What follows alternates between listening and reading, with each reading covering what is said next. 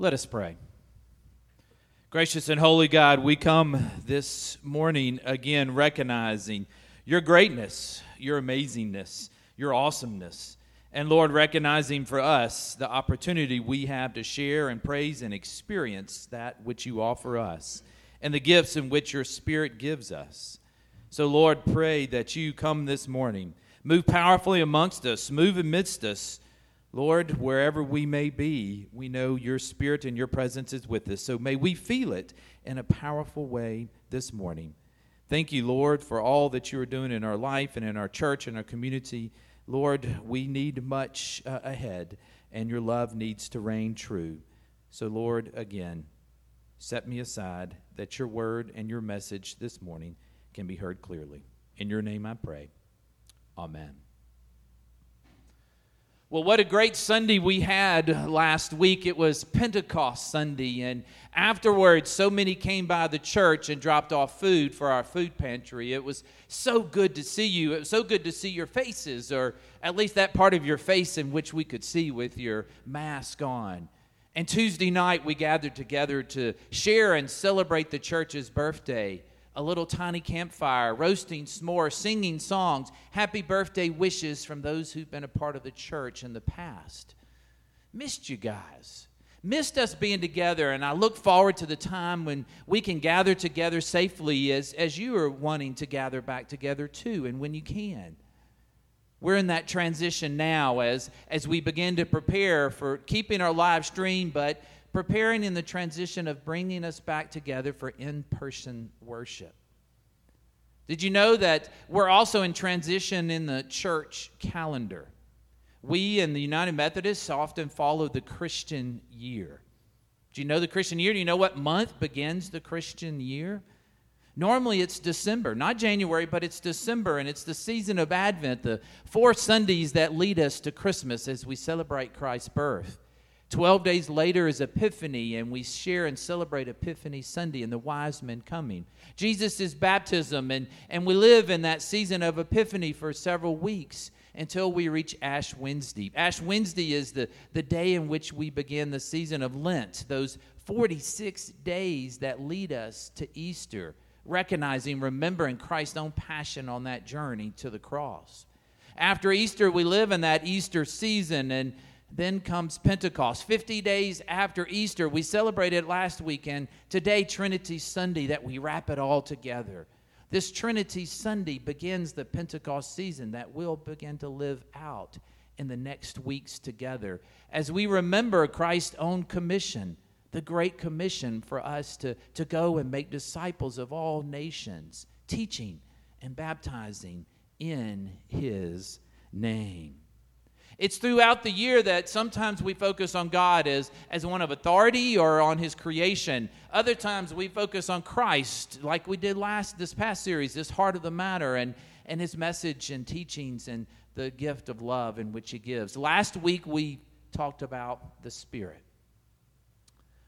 moving amongst us. So today in this Trinity Sunday, we seek to bring all three together, God, the Father, the Son, and the Spirit, together in a way of what that means for our life and the gifts that we've been given through the Spirit and how we fulfill that great commission that Christ has offered us.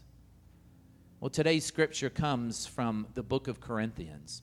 When you think of the book of Corinthians, what chapter probably comes to your mind? It's 1 Corinthians 13, you're right, 1 Corinthians 13. The love chapter, and we think of it in a context of weddings and love, and it talks about love, but we need to remember what is being set up for that. It's 1 Corinthians 12, the chapter before where today's scripture comes from. Paul talks about one body in many parts, but in the first 6 verses, he begins to talk about these gifts, these manifestations of the Spirit, that in the Corinthian church, the Spirit's moving. Man, the Spirit's moving great. And these gifts of the Spirit that the people of Corinth have been given, how are they being used? And Paul calls those into question. Are they being used for God? Are they being used for selfish means? And Paul in that begins to remind us that however the Spirit manifests itself and the gifts manifest itself, we still all have one God who's the same Spirit and the same Lord of whom we worship and praise together. So as I read this scripture from 1 Corinthians 12, let us see what it is that Paul tells us. How does Paul describe this relationship of the three in one? And how are we, as Christ, God, Spirit followers, called to live that out? So get your Bibles. They should be dusted off from last week, so just pick them up. 1 Corinthians 12, New Testament, a little past the Gospels, you'll hit 1 Corinthians. 1 Corinthians 12, verses 1 through 6. Let us share in the Scripture together this morning.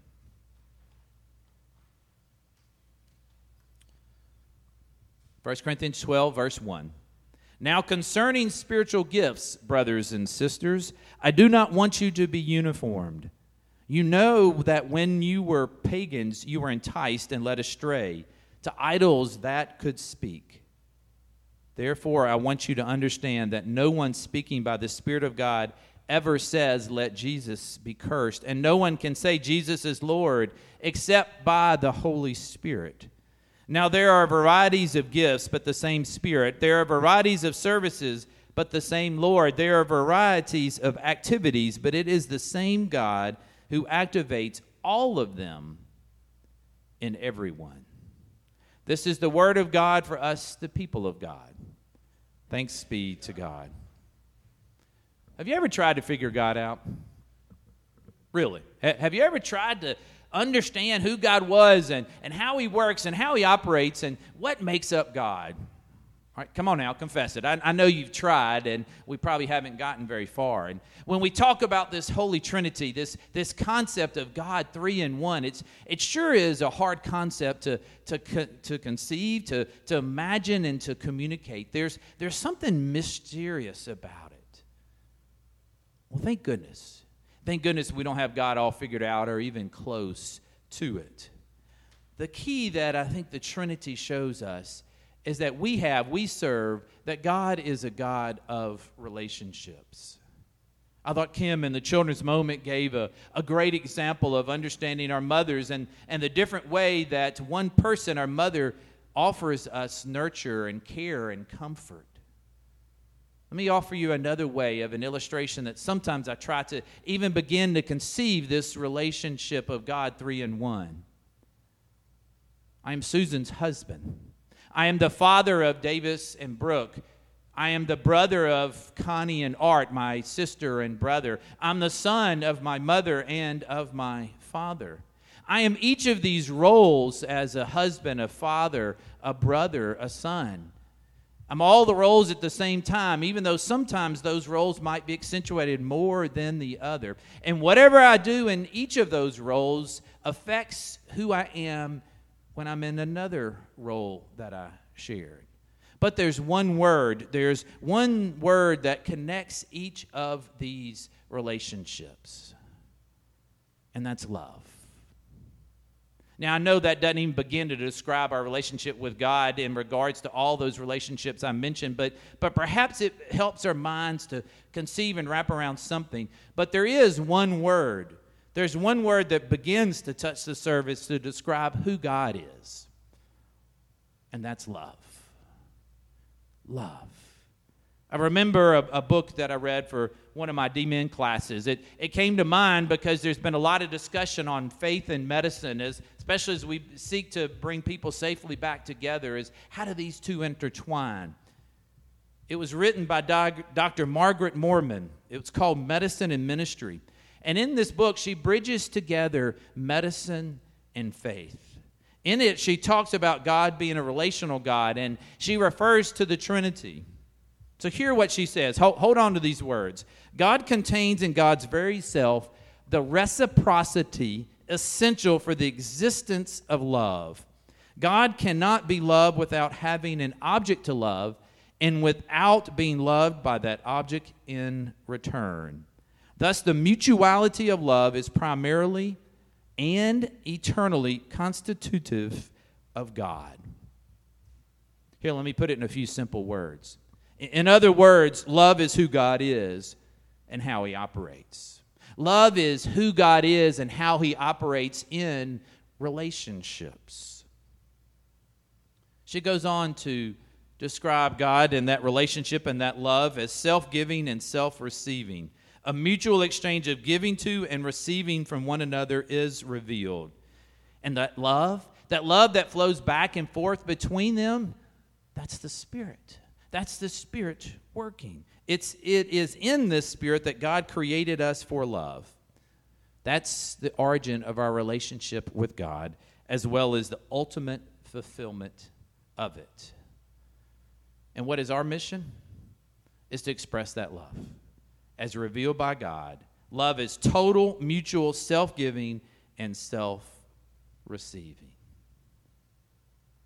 As we begin to understand this concept of love, this depth of this relationship of love that God, between the Father, Son, and Holy Spirit has, that God has for us, and God hopes to receive back from us. Let me bring us back into context of our scripture today. Remember where it is? It's in Corinth.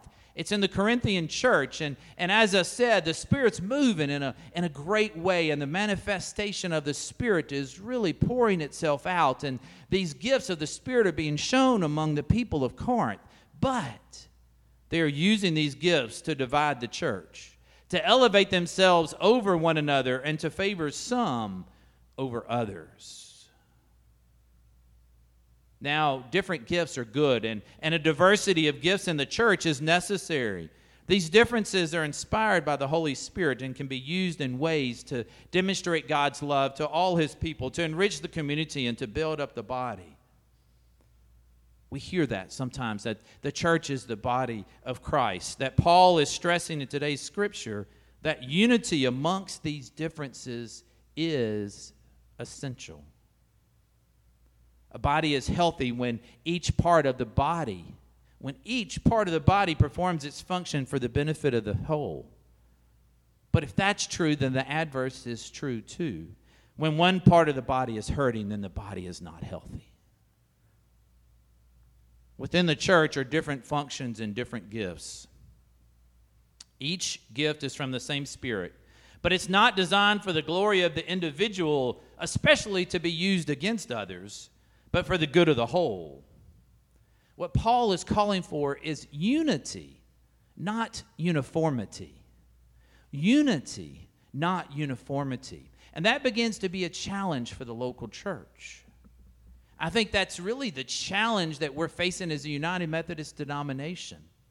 And I think it perhaps, too, leads or contributes to the tension that we are facing around the world today.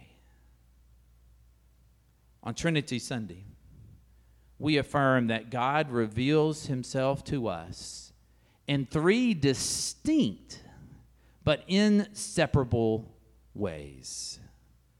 He is eternally one in essence, in power, in love. What does that mean for us?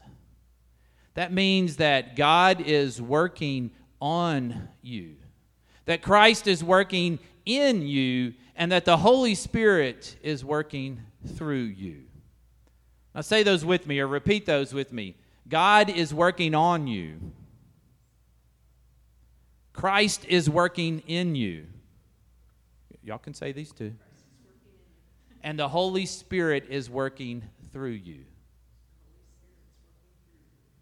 Let's talk about that for just a minute. God is working on you. God is working on your behalf. From the beginning of time, God created the world for us to be in relationship with Him.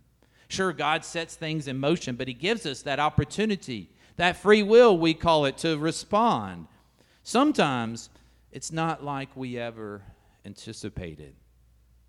Have you ever had one of those days where things aren't going right? I came in the office Tuesday morning. I couldn't find my keys to the office door. I spilt a drink on my water on my shirt. I was trying to make some copies for staff meeting. The machine wouldn't work. I tore some papers thinking I was tearing the right ones, but they were the right ones, and I tore the wrong ones. Something was just happening. That was the first 15 minutes of Tuesday morning for me. Man, somebody was working against me, or something was happening that I didn't know what was going on. But I know it wasn't God working against me. Today, I remind us that God is working for us, with us, for our betterment, not against us. God is working for our good. God is not working to bring great things about. God is working, to bring great things about for the whole church, the denomination, and the community. Recall Romans 8:31. What shall we then say to these things? If God be for us, who can be against us? God is working for you and me to make his kingdom a reality. A reality here at Emmanuel and in this community of Memphis in which we live. God is working on us. It also means that the Spirit to being one in power and essence and love, that Christ is working in us. I've shared with you before of the Revelation 3:21. Behold, I stand at the door and knock. If any man or woman hear my voice and open the door, I'll come in and eat with them and they with me. What does it mean? What does it mean that Christ is working in you? It means that Christ is working in your heart. Do you feel it? Do you sense it? Do you want it? Do you yearn for it? Create in me a clean heart, O God, and renew a right spirit in me. Christ works in our heart, bringing us closer to him. That's why we don't have to have our lives all together to come to Christ. We come to Christ, and he's the one that brings us closer to him, revealing areas that block or prevent us from fully experiencing or sharing his grace and mercy. And thank goodness his forgiveness abounds. What does it mean that Jesus Christ is working in you? It means he's working in your situation. Christ is working in you. Will you choose to follow it, ignore it, or deny it? God is working on you. Christ is working in you, and the Holy Spirit is working through you. We talked about the Holy Spirit last week. We don't talk about the Holy Spirit a whole lot, or especially compared to God and to Christ. We talked about the Holy Spirit as our principal witness to God's love, the basis for our guidance and our interpretation. The Spirit's that daily source of nourishment and energy, assurance, and unconditional love. The Holy Spirit is working through us in five very brief ways: to pardon us, perfect us, to give us peace, power, and purpose. The Holy Spirit is working through us, pardoning us. God's Spirit witnesses to the Spirit within us that he accepts us and he claims us. The Holy Spirit is working through us, perfecting us, not making us perfect, but helping us to become complete, complete in love for God, for neighbor, and for self. And this is what happens when that love begins to be perfected in us, is our capacity to love increases beyond our own capability. The presence of the Spirit gives us peace.